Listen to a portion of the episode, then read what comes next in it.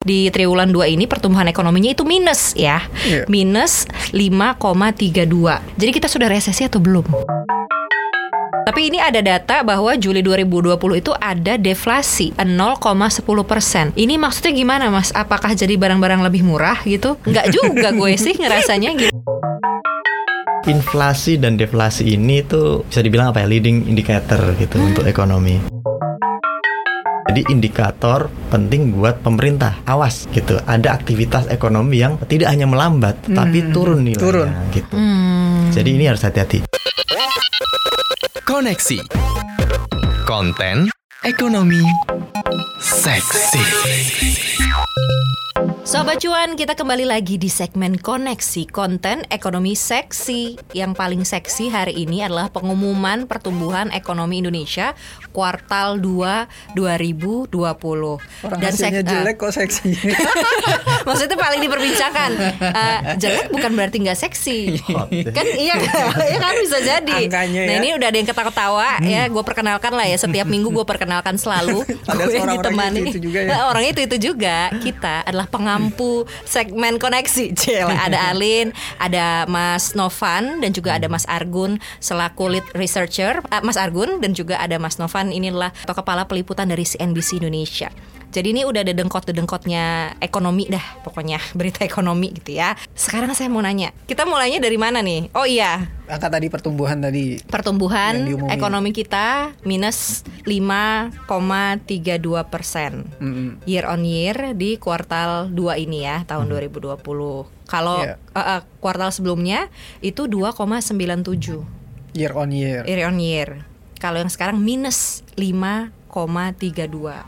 Kuarter to kuarternya disebutin coba nah. Minus empat koma satu sembilan persen. Jadi kalau dari kuartal satu ke, ke kuartal. Si kuartal dua ini hmm. gitu ya, sudah minus empat koma satu sembilan persen. Kalau kuartal satu, kalau kuartal satu itu dua koma sembilan tujuh. Itu dua koma empat satu. Oh dua koma empat satu ya. Itu okay. year on year kan okay.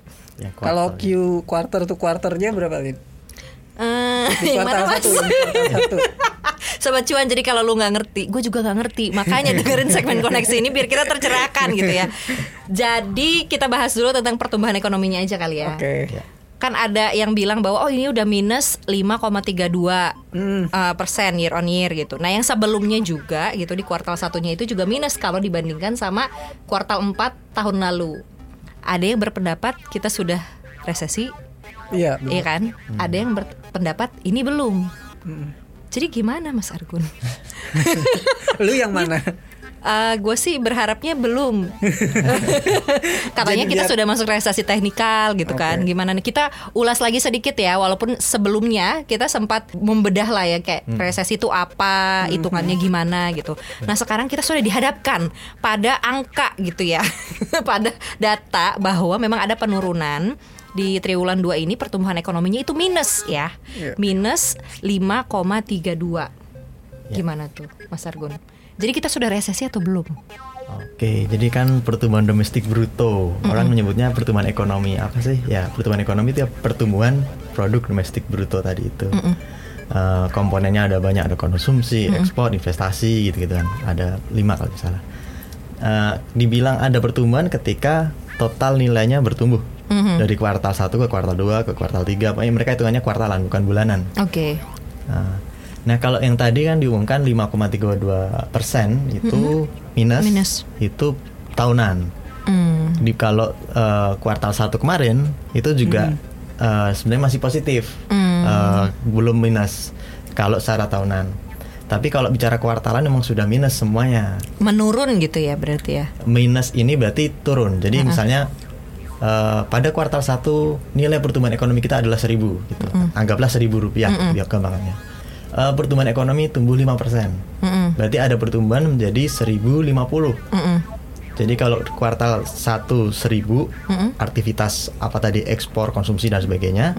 Kuartal kedua jadi seribu lima puluh, maka tumbuhnya lima persen. Mm-hmm. Tapi kalau ternyata dari seribu kemudian turun jadi sembilan ratus lima puluh, maka minus dia, minus lima persen. Hmm, okay. Nah, minus lima persen ini disebut kontraksi tadi itu.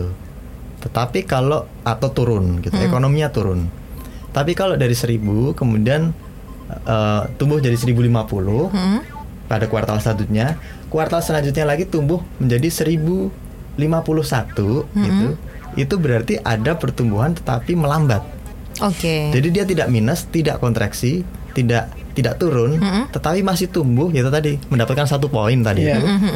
Yang lebih nilainya nol koma nol nol persen. Mm-hmm. Tumbuhnya segitu. Mm-hmm. Tapi karena tumbuhnya nol koma nol nol berapa persen tadi itu dibandingkan mm-hmm. kuartal tadi sebelumnya yang lima persen, mm-hmm. ya orang bilangnya melambat ekonominya. Oke. Okay. Itu. Jadi kalau kita bilang ekonomi kita sekarang minus, itu berarti memang total jumlah P D B kita, produk domestik bruto kita, konsumsi, investasi dan lain sebagainya itu ya berapa ribu triliun itu berkurang. Kenapa berkurang? Karena masyarakat yang ada itu mereka mengurangi aktivitasnya, entah konsumsi, entah investasi, begitu. Jadi kalau dibandingkan dengan kuartal sebelumnya, aktivitas konsumsinya itu tidak sebanyak yang lalu, gitu. Hmm. Meskipun masih ada, artinya bukan berarti masyarakat berhenti konsumsi sama sekali, enggak. Mm-hmm. Ya mati lah kan, enggak ada konsumsi. Berhenti investasi ya enggak, karena enggak mm-hmm. ada pertumbuhan, enggak ada enggak ada gajian dan sebagainya. Mm-hmm. Karena aktivitas ekonomi terhenti sama sekali, orang enggak dapat order misalnya gitu. Mm-hmm. Jadi bukan seperti itu. Ekonominya tetap bergerak, tetapi nilai atau barang yang diproduksi dan jasanya itu turun. Uh, iya, turun berkurang gitu dibandingkan sebelumnya. Sebelumnya kita memproduksi tiga ribu, sekarang mungkin tiga ribu yang kurang dikit, hmm. jadi dua ribu sembilan ratus sekian hmm. gitu. Nah itu hmm. dia. Nah kemudian kan sekarang ada perbedaan perbedaan pandangan, mungkin pilihan lah ya. hmm. Kita mau lihatnya dari kacamata mana? Apakah kita misalnya mau melihat dari sisi quarter to quarter yang tadi disebut memang quarter pertama dibandingin kuartal empat dua ribu sembilan belas kita memang, memang sudah turun. Negatif. hmm. Kemudian kuartal kedua makin negatif lagi gitu kan, artinya makin turun, mak- makin turun lagi, makin negatif lagi gitu kan. Jadi du- sudah dua kuartal berturut-turut uh, negatif, mm-hmm. gitu kan, mencatat kuartal to kuartalnya dua kali berturut-turut negatif. Tapi secara year on year-nya kita baru satu kali ini negatif. Iya. Mm-hmm. Nah sebenarnya commonnya memang apakah sudah uh, technical recession? Atau baru, ya nanti tunggu aja kuartal tiga. Jadi year, kalau year mm-hmm. on year-nya dua kali mm-hmm.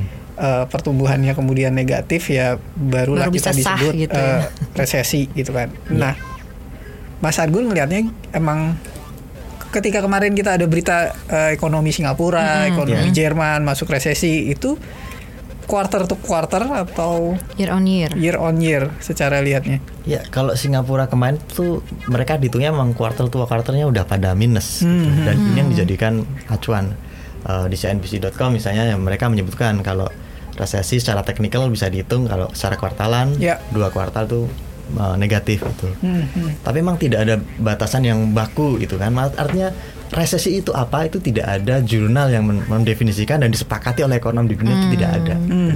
Jadi kalau kita bicara soal uh, siklus ekonomi, resesi kemudian ekspansi itu kan seperti daur hidup gitu. hmm. Tidak mungkin ekonomi tumbuh terus menerus gitu, hmm. tidak mungkin, hmm. karena itu berarti tidak tidak uh, aneh juga, tidak hmm. sustainable. Berarti aktivitasnya naik terus sementara uh, Uh, apa namanya ada keterbatasan di misalnya suplai barang dan sebagainya. Jadi memang selalu ada kenaikan, ada penurunan gitu. hmm. Dan kayak misalnya Amerika Amerika itu kan udah tiga puluh tiga kali lebih itu ada resesi hmm, di negara hmm. mereka. Artinya memang itu bagian dari ekonomi kapitalisme. hmm. Gitu. hmm. Jadi ini bukan bukan akhir dunia gitu, tetapi ya menjadi indikator penting buat pemerintah.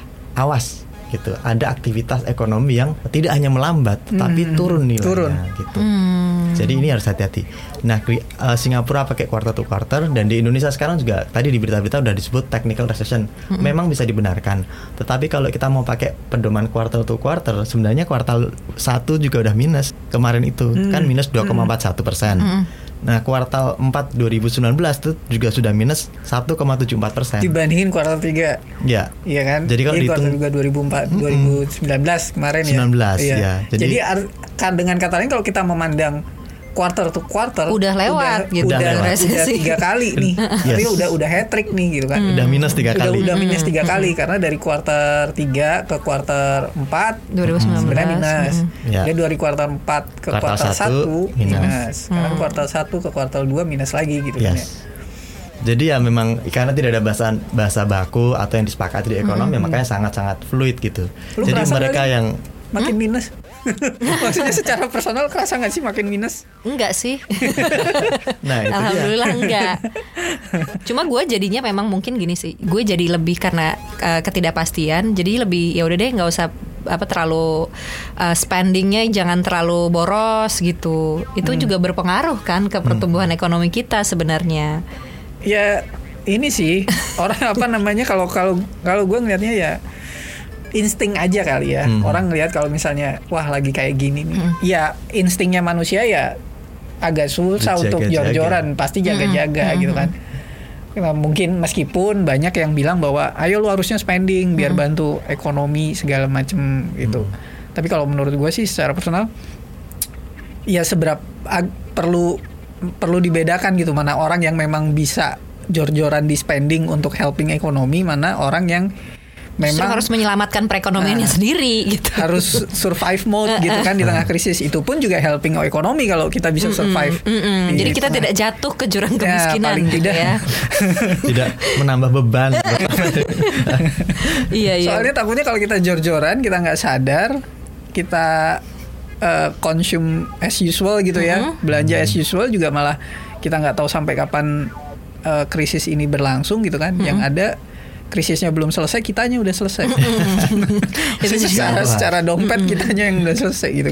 Karena jadi, memang kalau kata Mas Argun nih, uh, gue inget nih Mas, uh, yang kemarin kita ngomong resesi uh, uh, gitu. Justru kalau kondisi kayak gini, pemerintah yang memang harus belanjanya tuh lebih digenjot lagi gitu kan yeah. ya, uh, uh, gitu uh, Sobat Cuan. Jadi harus lebih bijak sih kita. Ada ada hubungannya Apa? dengan mm. kemarin juga laporan B P S yang Mm-mm.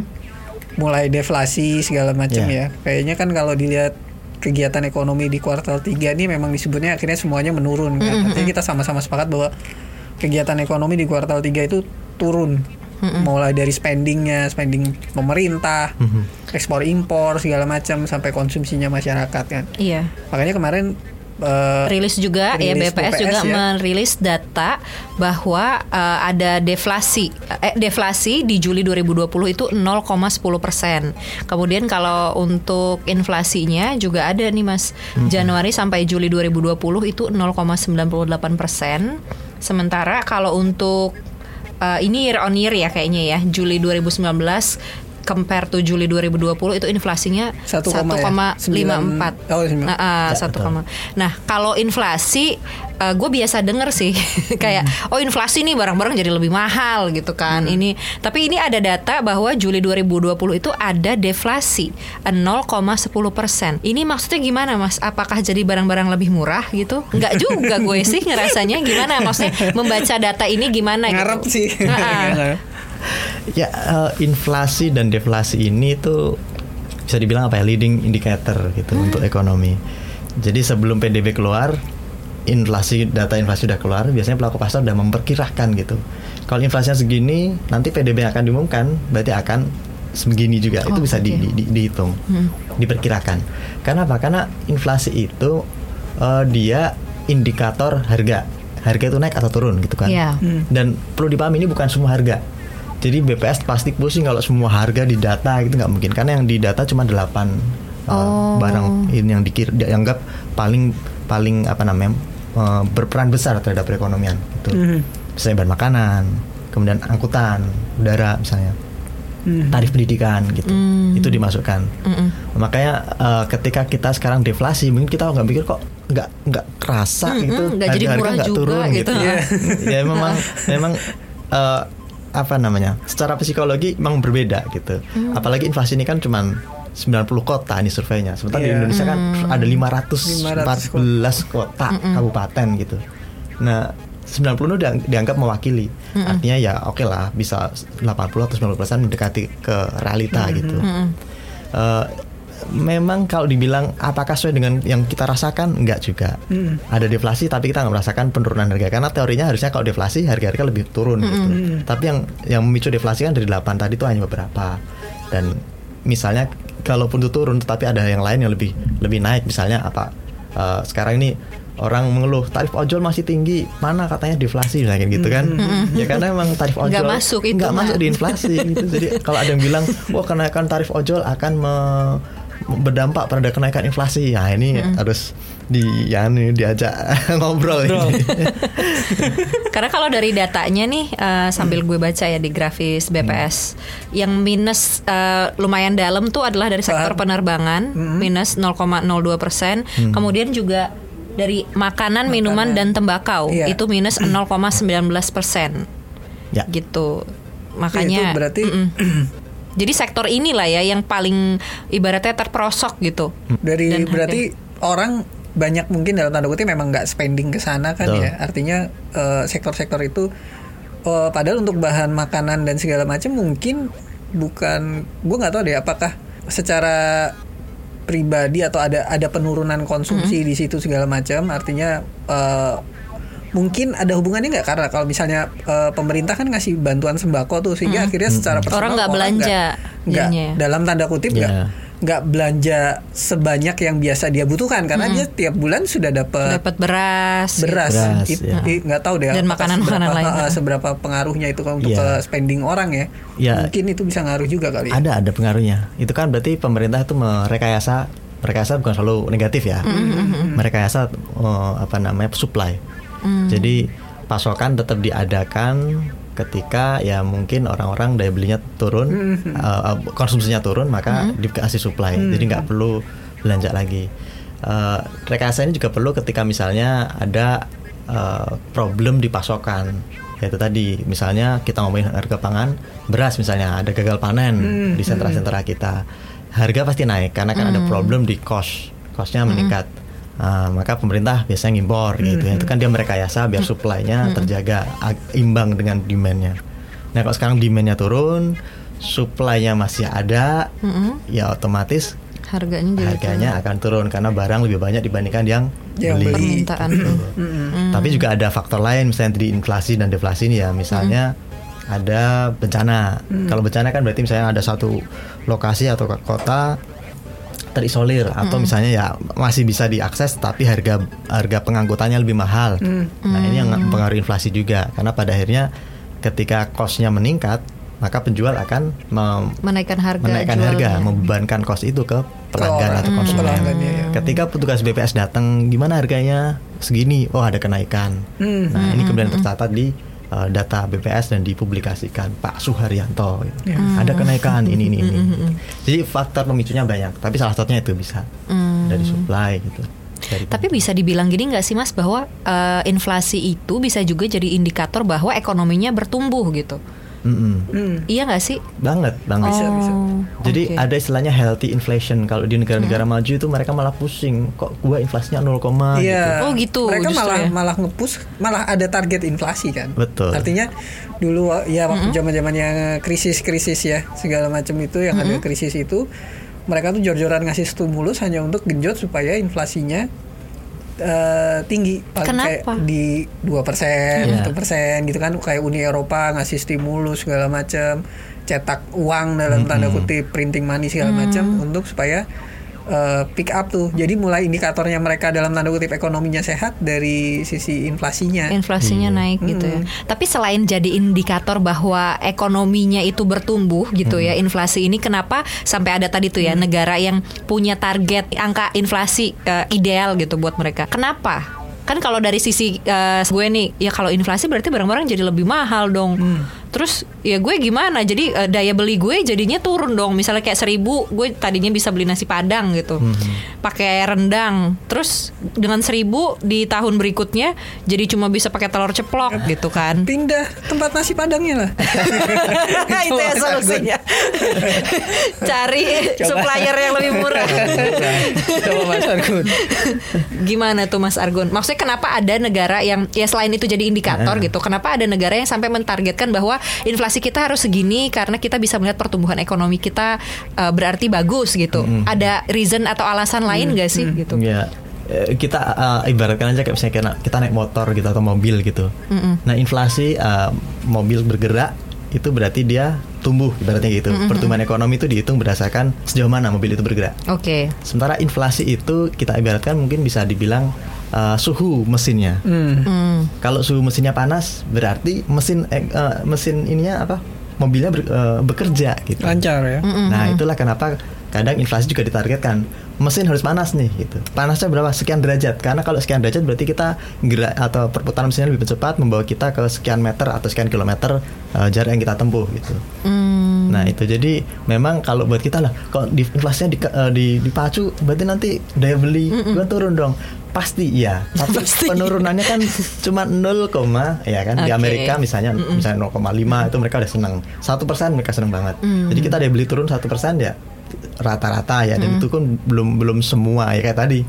Kadang realita enggak enggak enggak enggak seperti itu gitu. Mm-mm. Inflasi ini kan cuma indikator harga. Mm. Gitu. Uh, jadi ya ketika mereka ada kenaikan inflasi nol koma satu bukan berarti seluruh gajinya itu Uh, penurunan nilainya yeah, nol koma satu persen yeah, sampai... ya. Tapi untuk ekonomi ini dijadikan ya, hitungannya. Berarti okay. kalau kita bilang berapa penurunan daya belinya, ya bisa tadi nol koma satu itu. Tetapi ingat, purchasing power atau daya beli itu juga banyak faktor yang mempengaruhi, nggak cuma inflasi. Okay. Inflasi menurunkan daya beli, tetapi uh, pemerintah juga bisa meningkatkan daya beli. Misalnya ketika likuiditas ditambah di perbankan, maka perbankan akan memberikan kucuran kredit, mm. kredit konsumsi mm. dengan bunga rendah. Mm. Orang-orang akan mengambil kredit lunak itu, mm. kemudian membeli barang, daya belinya bertambah gitu, mm. didongkrak dari inflasinya, situ. Inflasi naik lagi. Ah. Itu yang salah satu bentuk rekayasa tadi mungkin yeah. juga ya. Yeah. Biasanya juga rekayasanya kan kayak gitu ya. Betul. Dari sisi moneter untuk printing money tadi. Ya, misalnya. Dari sisi hmm. moneter untuk mengendalikan. Tapi benar juga Lin, tadi penjelasannya Mas Argun yang dalam gua tangkap adalah bahwa ketika inflasi terjadi misalnya dua persen bu, tidak tidak berbanding lurus, kemudian pendapatan kita juga jadi atau minus daya beli kita gitu. Juga minus dua persen hmm. artinya selaras hmm. sama uh, in, laju in, inflasinya, inflasinya hmm. gitu kan. Hmm. Karena kalau gue lihat uh, yang jadi masalah adalah ketika laju inflasinya hyper, yang disebut hyperinflasi hmm, yang terjadi di kayak di Venezuela, hmm. Zimbabwe. Oh iya, yang katanya Zimbabwe beli sabun tuh jadi sejuta gitu ya. Nominal uangnya mereka.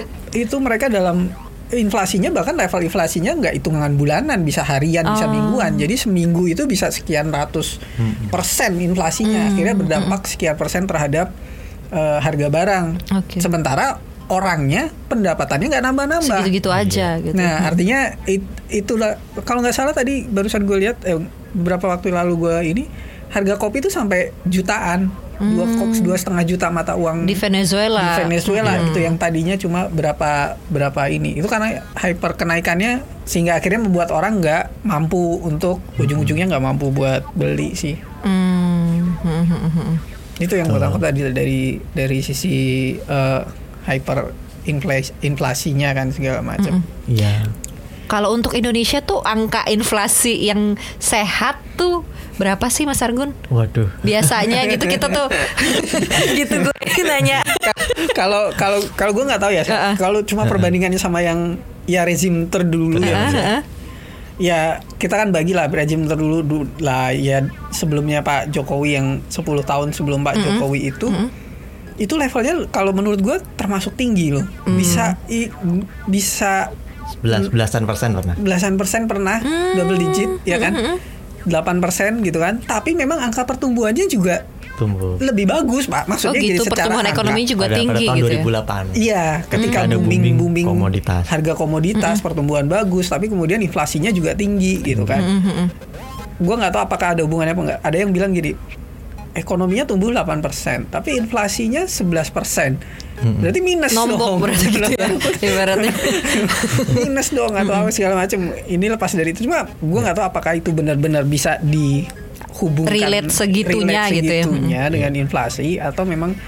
Makanya gue juga sempat terus saya agak agak terkejut juga ketika misalnya level inflasi kita tuh sekarang bisa di tiga persen gitu ya, bisa di ya antara level-level itulah kalau nggak salah ya. Ya. Nggak um, bisa dibenturkan sebenarnya. Hmm. Oh, sekarang gitu. Kan kita tiga sampai lima persen hmm. uh, ya kalau dibandingin dengan tahun dua ribu delapan kan pernah dua belas persen yeah. hmm. uh, tetapi dua belas persen itu pertumbuhannya juga apa namanya ya didorong oleh konsumsi yang tiba-tiba meningkat. Hmm. Kemudian juga karena ada kenaikan harga B B M beberapa kali. Oh, iya, iya. Dan jadi subsidi juga naik. Subsidi, subsidi angka-angka subsidi hmm. itu juga. Ya, jadi itu yang bikin double digit di tahun dua ribu delapan tapi juga tidak terlalu terasa memberatkan gitu. Misalnya hmm. kita ingat dua ribu delapan kita ngapain, apa kita sampai ngantri B B M atau ngantri sembako kan enggak gitu. Artinya emang inflasi itu tinggi karena aktivitas uh, ekonominya memang tinggi, hmm. perputarannya cepat dan meningkat hmm. karena ada booming komoditas. Orang-orang punya barang uh, apa namanya uh, punya pendapatan gitu, dan mereka akhirnya mencari barang. Misalnya okay. yang tadinya di luar Jawa nggak ada sawit, terus tiba-tiba ada sawit, harganya naik, mereka dapat peningkatan uh, pendapatan, mereka beli motor. Nah, hmm. ini yang kemudian kredit juga murah ya waktu itu ya. Kalau maksudnya kredit juga gampang lah. Sangat gampang saat itu. Ya itu yang bikin orang konsumsi banyak. Dan kalau konsumsi motor ya berarti konsumsi B B M-nya gitu. Hmm. B B M-nya meningkat, ya sudah itu inflasi tercatat meningkat. Hmm. Tapi kalau untuk membandingkan kita harus melihatnya di inflasi inti core. Hmm. Jadi saat itu sebelas persen atau dua belas persen, tapi kalau kita lihat catatan kita ya, itu kan inflasi intinya di kisaran nol koma sembilan tujuh persen. Pernah di kisaran uh, dua koma empat dua persen, pernah rata-rata satu persenan lah. Inflasi inti itu maksudnya gimana tuh Mas? Inflasi inti itu dia mengecualikan harga-harga yang bergejolak. Harga bergejolak itu ya misalnya harga-harga yang yang fluktuatif, fluktuatif gitu ya. Misalnya hmm. ya harga yang musiman gitu. Hmm. Misalnya tiba-tiba ada gagal panen, harga hmm. Lombok misalnya. Hmm. Ya itu, hmm. itu yang artinya harga barang yang seandainya tidak ada variabel ekstra atau mendadak force major, itu kira-kira masyarakat belinya seperti apa sih gitu. Hmm. Nah itu yang dipakai di bahan ukur. Dan inflasi kita sekarang kan juga tadi uh, deflasi tadi nol koma satu, tapi hmm. kemarin nol koma satu gitu. Artinya hmm. dibandingkan dengan uh, tahun dua ribu delapan nggak terlalu jauh inflasi intinya. Artinya kalau kita bicara daya belinya, ya memang orang lebih melihatnya ke inflasi inti ini. Kalau hmm. ternyata inflasi intinya nggak terlalu beda jauh, maka asumsinya daya belinya juga overall masih oke okay, gitu. Mm-hmm. Mm. Konsumsi airnya pada airnya. Mm. Jadi ketika deflasi nol koma satu persen ini kalau dilihat di komponennya di B P S itu kan ada pembalikan. Mm. Uh, tadi uh, misalnya pada bulan sebelumnya itu masih ada apa namanya kalau di, kalau di P D B ya konsumsi kita pada mm. kuartal sorry kok uh, kok ini di bulan di kuartal sebelumnya itu konsumsi rumah tangga masih tumbuh lima koma dua persen. Mm-hmm. Tapi sekarang konsumsi rumah tangga di kuartal ini konsumsi rumah tangga berbalik jadi minus lima koma lima persen. Hmm. Jadi dari tumbuh lima persen gede, gede. Jadi minus lima persen. Hmm. Itu berbalik banget ya. Dari ya. Kasarnya dari tumbuh lima ribu hmm. jadi turunnya juga lima ribu. Iya. Jadi berbaliknya udah seratus delapan puluh derajat lah gitu. Misalnya maju dua langkah, sekarang mundurnya Mundur juga dua langkah. juga. Gitu. Jadi itu ya, perlambatan penurunan itu mungkin kalau menurut gue apakah berpengaruh dengan maksud gini, apakah itu serta-merta dengan karena daya beli atau memang orang hold untuk nggak beli banyak? Kalau kondisi sekarang kalau menurut Lulin misalnya hmm. apa ya, kalau gue sih dalam tanda kutip ya mungkin buat kita yang secara income tidak berpengaruh hmm. gitu kan, uh, ya kita tetap Uh, spending, spending bulanan segala macam tetap mm. gitu kan. Tapi ternyata kalau dari catatan B P S ternyata ada ada yang ada yang turun gitu kan, sama mm. sekali benar-benar turun. Nah itu apakah memang karena memang karena sebagian dari kita nahan, atau mungkin bisa jadi juga karena ya memang orang dalam tanda kutip ternyata orang yang nggak mampu bertambah gitu, Ber, orang yang nggak mampu untuk spending bertambah atau gimana kira-kira Mas Harin kalau kondisi yang sekarang nih? Kalau Uh, apa ya sekarang deflasi ini, mm-hmm. deflasi ini kan menunjukkan bahwa ada uh, sebenarnya harus dilihat sih komponennya apa aja gitu mm-hmm. yang memicu deflasi. Kalau di B P S coba kita lihat contekan gitu ya, uh, deflasi ini dipicu misalnya uh, harga yang diatur pemerintah itu deflasinya nol koma nol tujuh persen. Uh, harga yang diatur di pemerintah misalnya apa ya, tarif listrik, tarif angkutan udara ya yeah. listrik mm-hmm. juga diatur pemerintah. Terus yang masih naik itu cuman rokok putih sama apa namanya angkot hmm. antar kota. Rokok aja termasuk turun tadi ya, Liz? Yang tadi lu bisa uh, tembakaunya. Iya tembakau. Uh, uh. Berarti rokok, orang rokok putihnya mikir gitu kan. Udah mulai mikir kali ya. Uang rokok juga mahal gitu. Iya. Jadi ya memang harus dilihat uh, uh, apa namanya komponennya sih, detail-detailnya seperti apa. Tapi kalau overall biasanya sih uh, ketika ada deflasi dan uh, maka asumsinya memang orang-orang tidak banyak yang berbelanja, mm. maka harga-harga pun mengalami penurunan, permintaan turun, harga menurun. Dan ini me- mungkin inline dengan tadi P D B yang lima, minus lima persen, karena ketika orang-orang berpikir bahwa saat ini belum saatnya belanja, mereka akan menahan belanjanya, mm. nabung mm. semua. Dan ini memang sempat dikhawatirkan sama kantor Kemenko kan, kalau misalnya orang-orang nggak berbelanja ya konsumsi yang notabene menyumbang lima puluh empat persen dari yeah. P D B mm. akan terpukul gitu. Makanya mm. sekarang kalau nggak salah mereka lagi campaign, ayolah kita berbelanja gitu. Iya benar, mereka lagi campaign itu. Cuma masalahnya kenapa nggak mereka belanjain kita? Maksudnya gini, mengkampanyekan dirinya sendiri untuk belanja. Kementerian-kementerian itu loh yang bikin serapan anggarannya juga masih ini ya. Untuk anggaran COVID aja nih tadi bentar ada yang buat yang stimulus itu ya, yang stimulus untuk COVID itu serapannya aja baru dua puluh persen hmm. dari target dari ya. sembilan ratus enam puluh dari enam ratus sembilan puluh eh oh. berapa sih? Bentar. Bentar ya. Oh, dari total alokasinya itu. Iya, ya. Baru alokasinya dua puluh persen. Itu kan baru dua puluh persen. Iya. Padahal cuma membelanjakan gitu. Iya. Maksudnya kalau ibu-ibu disuruh membelanjakan udah seratus persen pasti. Maksudnya gue berpikirnya itu loh, kampanye kampanye belanja khawatirnya adalah orang salah persepsi.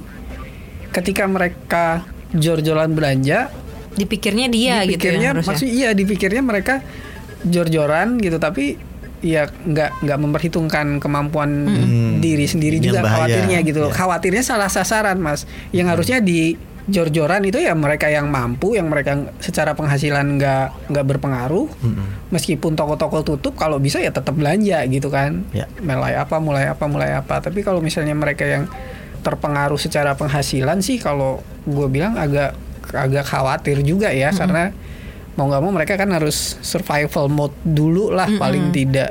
Mm-hmm. Iya. Nah, nah kalau emang driver belanja itu kan kita bicara soal menengah ke atas. Mm-hmm. Kalau kita bicara soal siapa yang bisa mendrive konsumsi rumah tangga di Indonesia, memang kaum menengah ke atas. Karena mm-hmm. kalau menurut catatan dari B P S yang diolah sama Indef, mm-hmm. itu mereka menemukan bahwa dua puluh persen masyarakat kelas atas itu menyumbang empat puluh sembilan persen, nyaris konsumsi. lima puluh persen dari konsumsi rumah tangga masyarakat. Dari konsumsi rumah tangganya? Ya, dua puluh persen kelas atas, itu hampir lima puluh persen. Hmm. Sementara tiga puluh enam persennya, yang posisi kedua, porsi terbesar kedua itu dari masyarakat kelas menengah. Hmm. Hmm. Dan terakhir yang masyarakat kelas bawah, itu cuma mengkontribusi tujuh belas persen. Oke. Okay. Jadi kalau kita berharap P D B kita memang terjaga, artinya tadi yang minus lima persen konsumsi rumah tangga itu mungkin berbalik jadi lima persen mm-hmm. positif, yang mau tidak mau memang kelas atas dan kelas menengah harus disuruh belanja gitu. Mm. Dan kalau nyuruh memang nggak mungkin pakai ya. Bahasa ala Orde Baru, mari kita belanja dan sebagainya iklankan gitu. Enggak. Takutnya mereka dengan kondisi kayak begini tetap jor-joran loh, disuruh pemerintah belanja kok. Ya. Kita bantu ekonomi belanja gitu. Oh, itu oke okay ya, tapi maksudnya gini, boleh pemerintah menyuruh tetapi dengan memberikan insentif. Jadi orang yeah. yang mau belanja tidak menahan, kasih insentif. Misalnya, saya tadinya mau beli rumah nih, mm. tapi aduh kondisi kayak gini, ya udah jangan beli rumah dulu.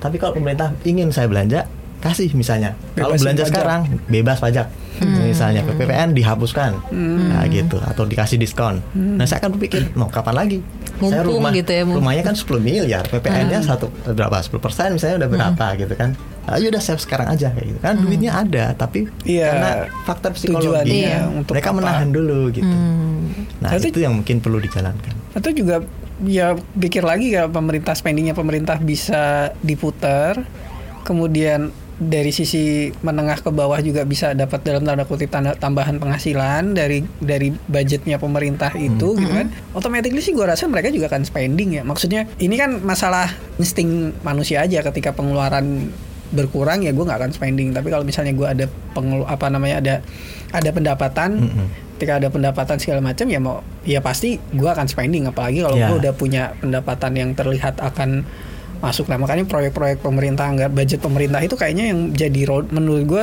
kondisi sekarang ini mereka nih penting banget, malah berapa beberapa hmm. kali aja Pak Jokowi nggak bosen juga, meskipun kita dengarnya juga yang bosen deh kalau ini aura krisis. Mana aura krisisnya? Sense of crisis ya. Ya gimana? Soalnya bingung kalau misalnya kita punya, kalau pribadi ya hmm. punya sense of crisis gitu kan, kayak harus selalu waspada gitu kan, harus taktis dan segala macam. Hmm. Tapi di satu sisi ketika kita ada di kondisi stres seperti itu, sistem imun kita turun. Kalau sistem imun kita bahaya. turun, bahaya. Mudah kita terserang virus corona gitu. Jadi di sini tuh kita harus pinter balancing aja aja sebenarnya ya. Minum antibody lah. Antibody bisa diminum. Eh kita nggak boleh ngomongin hal di luar yang kita kuasai, okay. Mas Novan. Jadi cuap-cuap cuan ini hanya untuk ngomongin ekonomi, investasi, bisnis iya. gitu. Nggak usah ngomongin ya. vaksin, nggak usah ngomongin antibody. Nggak usah ngomongin antibody. Okay. Sekarang saya ada pertanyaan nih. Apa? Jadi misal uh, pendapatan orang dan pengeluaran itu mana yang mengikuti? Pendapatan mengikuti pengeluaran atau pengeluaran mengikuti pendapatan? Pengeluaran mengikuti pendapatan. Karena gaji itu kagak cukup-cukup. Iya gak sih? Ketika gaji dua juta gitu, bisa harus nabung lima ratus ribu. Gaji lima belas juta, eh tabungannya lima ratus ribu. seratus ribu juga. Sama ya? Sama gitu. Iya ya gak sih Mas? Sebenarnya ternyata itu. Jadi oh. ya orang Indonesia begitu. Idealnya, ya, idealnya pendapatan mengikut, uh, pengeluaran mengikuti pendapatan. Mm-hmm. Gitu. Jadi saya gaji taruhlah lima juta misalnya, mm-hmm. berarti ya udah pengeluaran saya harus sekitar itu.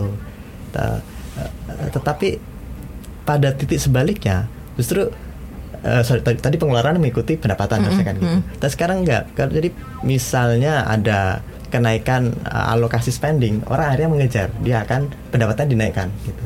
Mm. Jadi kalau dia udah punya target spending segini, maka dia akan bisa mencari pekerjaan lain, mm. penghasilan tambahan. Mm. Jadi teori itu yang kemudian dikemukakan untuk uh, justru kita harus dorong orang untuk terus spending gitu. Karena ketika mereka harus spending, maka mereka mencari sumber-sumber income baru gitu. Entah itu dari loan, dari bank, mm-hmm. bank gitu, atau dari mana-mana. Nah ini yang bikin inflasi kadang perputarannya uh, terlalu tinggi dan pertumbuhan ekonomi jadi berputar terlalu cepat. Ada hmm. overheating di sini, kadang di situ. Hmm. Jadi di satu sisi program seperti itu bagus, di sisi lain juga buruk. Mungkin bagus untuk kondisi sekarang nih. Hmm. Ini kita butuh konsumsi, maka orang disuruh spending lebih tinggi. Harapannya akan ada income-income tambahan yang mereka cari. Manusia itu kan adaptif. Hmm. Ya jadi mereka dipaksa untuk uh, spending lebih tinggi, ya mereka akan mencari pendapatan tambahan. Hmm. Tapi kalau di kondisi normal itu ya. Itu tadi, bagus ekonominya tumbuh pesat, tetapi ya overheating karena kemudian kadang-kadang ada tumpukan loan yang yeah. tidak terbayarkan. Mm. Jadi memang ya memang kalau sekarang uh, bisa dipahami ketika pemerintah ingin kita semua spending gitu. Tetapi ya di sisi lain kita juga harus itu tadi. Karena kan jadi jatuhnya loan-nya loan yang enggak produktif. Tidak produktif. Karena loan-nya loan untuk spending mm-hmm. kan. Yeah. Artinya orang kalau misalnya ber- dikasih bunga murah, mm-hmm. pinjaman murah itu memang cenderungnya menghabiskannya dihambur-hamburkan gitu ya, ya buat, buat beli apa gitu. Iya, ya mungkin uh, mungkin sebenarnya ditujuinnya ke bisnis usaha gitu kan, kalau misalnya usaha atau bisnis gitu kan mereka bisa bisa muter-muter itu untuk untuk produktif gitu segala macam. Tapi kalau misalnya ketemu konsumsi untuk konsumsi ya agak-agak ini lagi ya. yang yang membuat overheating kan itu kan kemudian itu. Orang nggak bisa balikin karena mereka nggak produktif ya akhirnya hmm. kemudian jadi ya kredit macet dan sebagainya hmm. ya tadi idealnya memang pengeluaran ikuti pendapatan, tetapi bisa juga pendapatan didongkrak karena pengeluarannya disuruh lebih tinggi, hmm. dikasih iming-iming agar mereka or- mau belanja lebih tinggi, entah diskon, entah apa, entah stimulus, hmm. itu bisa terjadi. Hmm. Gitu. Kerja tambahan kayak mm-hmm. gitu-gitu, freelance sana sini, jualan online mm-hmm. gitu kan. Ya gimana cerita? Oh lagi begini juga, gimana yang mau nampung? Eh tapi kan banyak tuh yang jual-jualan makanan gitu-gitu kan. Iya dan ya. Itu munculnya juga karena kalau, kondisi kayak gini juga ya. Iya, maksudnya munculnya gue jadi melihat memang banyak muncul bisnis-bisnis baru gitu kan, uh, usaha-usaha baru yang mungkin justru munculnya di saat seperti ini. Yang munculnya udah lama mungkin malah justru udah tenggelam udah tenggelam sih, maksudnya udah udah kemakan sama yang baru-baru muncul di saat hmm. di saat pandemi-pandemi gini. Jadi ujung-ujungnya agak-agak jangan-jangan usaha-usaha baru ini yang makan usaha-usaha lama yang iya. tadinya mereka sudah eksis sebelumnya gitu kan, justru jadi karena disrupsi istilahnya disrupsi terdisrupsi karena makin banyak pemain loh. Kalau gue sih ngelihatnya sih yeah. gitu ya, mm-mm. dari sisi makanan, dari sisi minuman gitu kan. Kayaknya makin ramai deh pasarnya sebenarnya. Yep. Iya, dan mungkin pemain lamanya tuh jadi ibaratnya kalahnya karena mungkin karena mereka sudah lama udah punya banyak cabang, jadi operasionalnya tuh cost-nya yeah. tinggi gitu kan. Ya, tapi kondisi kayak gini gitu terpaksa. P S B B lagi. Hmm. Sementara kalau yang baru-baru mulai kan mereka dengan adaptif ya lewat misalnya open P O gitu yeah, kan, yeah, dibayar yeah. dulu sebelum mm-hmm. dimasakin gitu yeah. kan.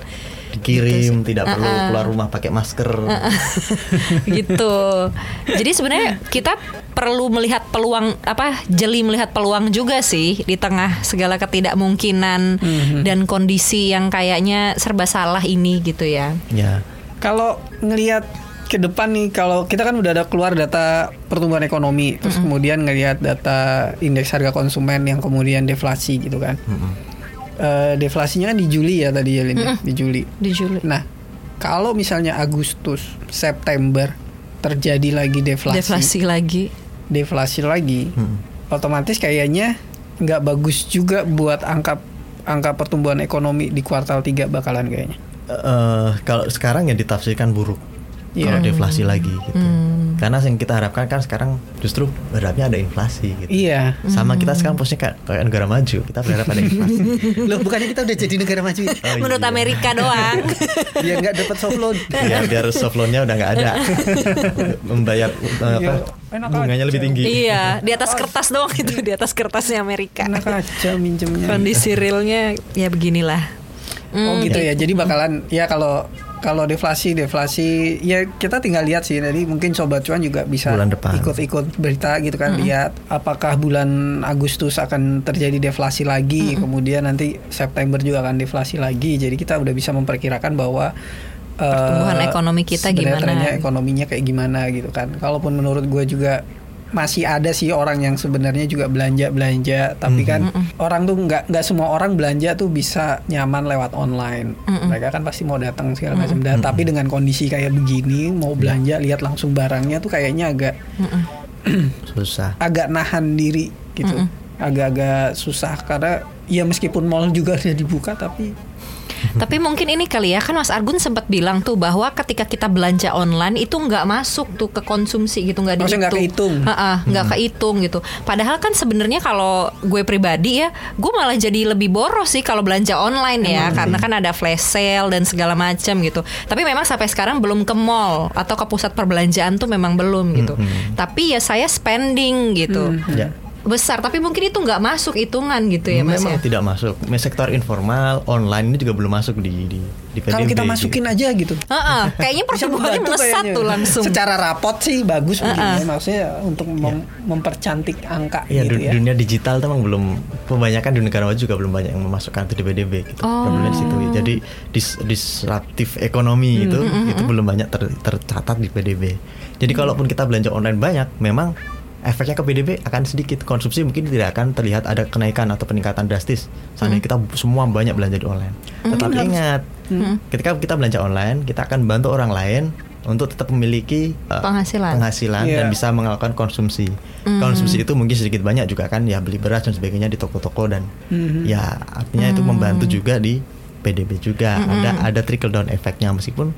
Mungkin juga harusnya sih orang-orang yang bermain di digital ekonomi ini mm-hmm. juga keluarin report lah berapa growth mereka, transaksinya berapa gitu, berapa gitu transaksi ya. mereka mm-hmm. supaya bisa terukur juga nih sebenarnya gitu bahwa kan. daya belinya masih ada. Bahwa daya belinya gitu. Misalnya masyarakat ternyata tumbuh masih tinggi, gitu kan, ya. uh, belanja mereka online.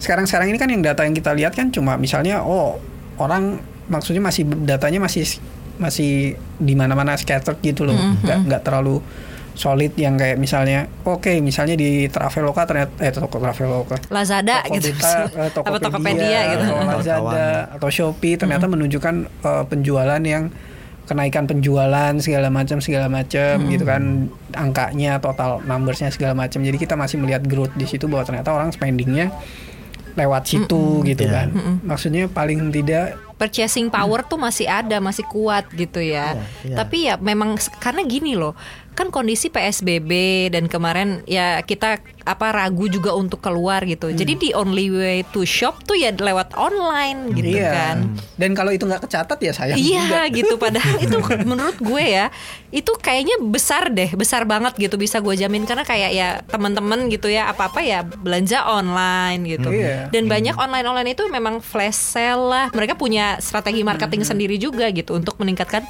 penjualan mereka ketika masa P S B B atau pembatasan uh, fisikal ini gitu. Belum lagi yang jualan-jualan langsung di Instagram. Oh iya itu. Gak ada uh-uh. toko di online shop gitu kan mm-hmm. langsung mm-hmm. ke Instagram mm-hmm. segala macam. Jadi Sobat Cuan, mungkin kalau misalnya mau belanja kan tadi kalau kata Mas Argun ya, mungkin kita bisa membantunya adalah dengan kita belanja online. Jadi orang atau si penjualnya itu dapat income, income dan itu bisa mereka konsumsi gitu ya. Hmm. Jadi sih saran gue sih kan kadang-kadang tuh kalau kita di kayak di e-commerce tuh suka ada barang-barang itu dilihat dulu kayaknya kalau yang dari luar negeri gitu, jangan deh, jangan dibeli, yeah. cari aja barang serupa gitu ya, yeah. tapi yang dari dalam negeri gitu. Mm. Mungkin itu bisa menjadi salah satu apa sih uh, bantuan kita lah gitu untuk ekonomi Indonesia. Orang, mm-hmm. ya, walaupun memang tidak tercatat, tapi kita membantu saudara sebangsa. Gila, gue nasionalis banget gitu. Gitu ya. Jadi walaupun yeah, uh, yang lebih yang di luar negeri lebih murah gitu ya, dan gratis ongkir, itu jangan lo beli, jangan. Please. Lama juga nyampenya di kondisi kayak gini. Gue kasih tau aja. Lo beli aja yang dari mana gitu, dari kabupaten apa gitu-gitu kan, suka ada gitu. Banyak, banyak. Dan ya ini sekarang kan kalau di apa di laporan B P S di ada tuh laporan namanya profil uh, judulnya profil generasi milenial dua ribu delapan belas. Hmm. Itu dibilang enam puluh tujuh persen dari penduduk usia produktif. Uh, totalnya ya enam puluh tujuh persen. Mm-hmm. Nah, separuhnya itu orang generasi milenial. Oh. Jadi emang generasi milenial orang-orang yang punya duit gitu. Mm-hmm. Mereka punya daya beli dan itu kalau digunakan itu bisa sangat membantu ekonomi ya tadi. Dan kebetulan ada surf, uh, ada riset juga di Ips, dari Ipsos Indonesia judulnya E-commerce Outlook itu dua ribu delapan belas sih. Tapi mm-hmm. saya pikir masih relevan. Dibilang enam puluh empat persen milenial itu mereka gemar bertransaksi online gitu. Tuh. Jadi emang udah kalau orang Jawa bilang tumbuh ketemu tutup gitu. Jadi Anda berada di online mm-hmm. dan Anda kelahiran delapan puluh, seribu sembilan ratus delapan puluh mm-hmm. ke atas, ya sudah Anda kemungkinan akan cocok belanja online. Mm-hmm. Anda milenial dan itu kalau menurut survei Anda gemar bertransaksi online dan itu mm-hmm. sangat bisa membantu uh, ini uh, pergerakan ekonomi yang mungkin belum tercatat. Yeah. Saya pikir nanti kondisinya kita tahun ini sama seperti mirip bukan sama. Mirip pada tahun sembilan puluh delapan. Mm-hmm. sembilan puluh delapan sektor real tertekan karena ada krisis Asia kan sembilan puluh tujuh. Mm-hmm. U M K M saat itu kan banyak bergerak di bidang sektor informal dan itu mm-hmm. tidak tercatat di P D B. Jadi memang P D B ancur-ancuran. Mm-hmm. Tapi overall kita tidak ada riot yang sifatnya yeah. nasional itu tidak ada mm-hmm. karena informal sektor informal masih bergerak gitu. Mm-hmm. Rap, secara rapotnya aja kalau rapotnya jelas tapi ya, realitanya mungkin merah, kondisi gitu, realnya merah, enggak gitu ya. Tapi secara realnya mungkin uh, enggak. Nah, kalau ngomong-ngomong digital juga sebenarnya gue juga sempat baca Mas, dengan kondisi kayak gini pun bukan cuma milenial ya, selain milenial ke bawahnya mm-hmm. yang ikut lebih tua pun mm-hmm. juga mau nggak mau akhirnya menyesuaikan diri untuk menggunakan apa namanya transaksi digital online, mm-hmm. digital banking mm-hmm. karena secara tidak langsung mereka juga akan dipaksa, dipaksa yeah. untuk beradaptasi untuk bisa menggunakan uh, platform-platform digital mm-hmm. gitu kan mm-hmm. udah beli ini sendiri, gosen ini sendiri segala macam karena ya misalnya orang tua orang tuanya para milenial ini, mm-hmm. kemudian mau nggak mau ya ikut ikut menyesuaikan diri jadi akhirnya juga eh, aktif usernya nambah segala mm-hmm. macam yang kayak kayak gitu sih kayaknya kelihatan udah udah udah terlihat juga karena dampak dari pembatasan mm-hmm. sosial iya. ini. Betul, jadi, jadi apa-apa sekarang belinya online gitu ya. Hmm. Makanya seolah-olah itu virus COVID itu virus yang memaksa kita untuk berpindah ke digital. Gitu. Hmm. Tapi masalahnya data digitalnya itu belum bisa dimanfaatin. Nah itu gitu. Makanya dan, saya bilang dan B P S dan B P S surveinya ke pasar-pasar gitu. Iya gitu. Sepi. Iya gitu memang kalau di uh, kalau di pasar bener-bener di pasar fisik gitu ya. Ya sepi gitu orang juga takut. Walaupun masih agak rame sih di pasar Kramat Jati itu dekat rumah gue. Iya, itu pasar induk soalnya. Masih rame juga gitu ya. Jadi Sobat Cuan tadi sudah inilah ya dapat gambaran gitu ya. Ternyata memang semuanya tuh terkait satu sama yeah. lain gitu. Ketika kita melihat nominal atau kita melihat angka atau persentase segini, jangan hanya dilihat itu aja gitu ya Mas ya, tapi kayak harus dilihat di balik itu, di balik angka itu maknanya apa gitu. Hmm. Kayak pertumbuhan ekonomi kita memang minus untuk di kuartal dua dua ribu dua puluh ini gitu. Tapi tadi kan Mas Argun sempat uh, apa udah beberin juga tuh. Ini tuh faktornya ini diambilnya dari nilai ini, tapi ternyata juga kita punya konsumsi atau transaksi yang belum tercatat hmm. gitu ya di pertumbuhan ekonomi yaitu yang di online ini gitu. Jadi apakah kita harus ke pasar? Apa gimana nih solusinya nih jadinya Mas Argun? Ya saya pikir memang tetap sih maksudnya ada uh, habit yang tidak berubah dan tidak bisa didisrupsi. Misalnya orang ya beli beras mungkin sekarang masih ya ke grosir gitu ya. Gue ma- gue online. Ya memang ada online. Gitu. Tetapi ya itu pasti ada yang masih tetap dipertahankan oh, okay. itu polanya. Jadi dua-duanya masih dijalankan aja. Tapi kalau memang sekarang e, memaksa kita untuk berbasis digital ya lakukan itu. Karena ya saya yakin ini akan seperti sembilan puluh delapan tadi itu. Ketika U M K M dulu tidak tercatat, sektor informalnya tidak tercatat di P D B, mereka membantu ekonomi tetap bertahan meskipun P D B buruk. Tahun ini P D B mungkin juga akan buruk, tetapi U M K M juga tertekan ya kan, karena virus ini juga menekan mm-hmm. servis atau jasa. Ya nanti digital yang akan menjadi penyelamat gitu. Mm. Penyelamat dalam arti angka P D B-nya nggak akan terjadi positif gitu mm-hmm. enggak, tetapi minimal kayak tahun sembilan puluh delapan ya tidak seburuk-buruk amatlah dalam realitanya kondisinya. Gitu kondisinya. Mm. Gitu. gitu. Ya kalau ya kalau kalau gue sih memang kalau ngelihat uh, angka-angka kita juga bisa apa namanya lebih lebih mencoba cari tahu juga kan impact-nya akan seperti apa. Sebenarnya memang data-data ini juga ya ya bermanfaat kita bermanfaat juga buat uh, sobat cuan juga untuk lebih lebih aware ke depan kira-kira akan seperti apa. Karena ini emang emang menarik sekali sih dan apa namanya pergerakan atau boleh dibilang fluktuasi ekonomi saat ini nih sobat cuan kalau misalnya sobat cuan ikutin ke depan itu bisa dalam tanda kutip bisa cerita mm, wah gue ingat nih pada waktu itu COVID tuh ekonominya begini begini begini Is, i, itu seru loh jadi jadi yeah. obrolan tongkrongan mm-hmm. segala macam tuh bakalan bakalan seru kayak Mas Argo juga dulu kan mungkin dua ribu delapan nongkrongnya di di mana gitu kan hmm. waktu, waktu masih jadi wartawan di lapangan gitu lapangan, kan udah gitu. Segala macam masih wah iya gue inget dulu begini begini begini hmm. ekonominya jadi kita bisa komparasi gitu sih hmm. dan kita bisa belajar dari sejarah hmm. gitu ya jas merah hmm. jas merah kata uh, Presiden Soekarno uh, banyak lah ya tadi ya yang kita bahas sobat cuan gitu hmm. tapi ini semoga aja memberi gambaran ke sobat cuan gitu bahwa ya memang pertumbuhan ekonomi kita sedang minus tapi ada hal yang bisa kita lakukan gitu untuk uh, mempe- membantu memperbaiki kondisi ini gitu ya yang pasti tetap apa konsumsi, iya. Tapi jangan terlalu konsumtif, hmm, gitu ya. Nah. ya. Jangan ya. Lupa di follow I G-nya. Oh iya, mm-hmm. di mana tuh I G-nya? Di et cuap underscore cuan atau bisa juga ada di uh, I G-nya C N B C at C N B C Indonesia.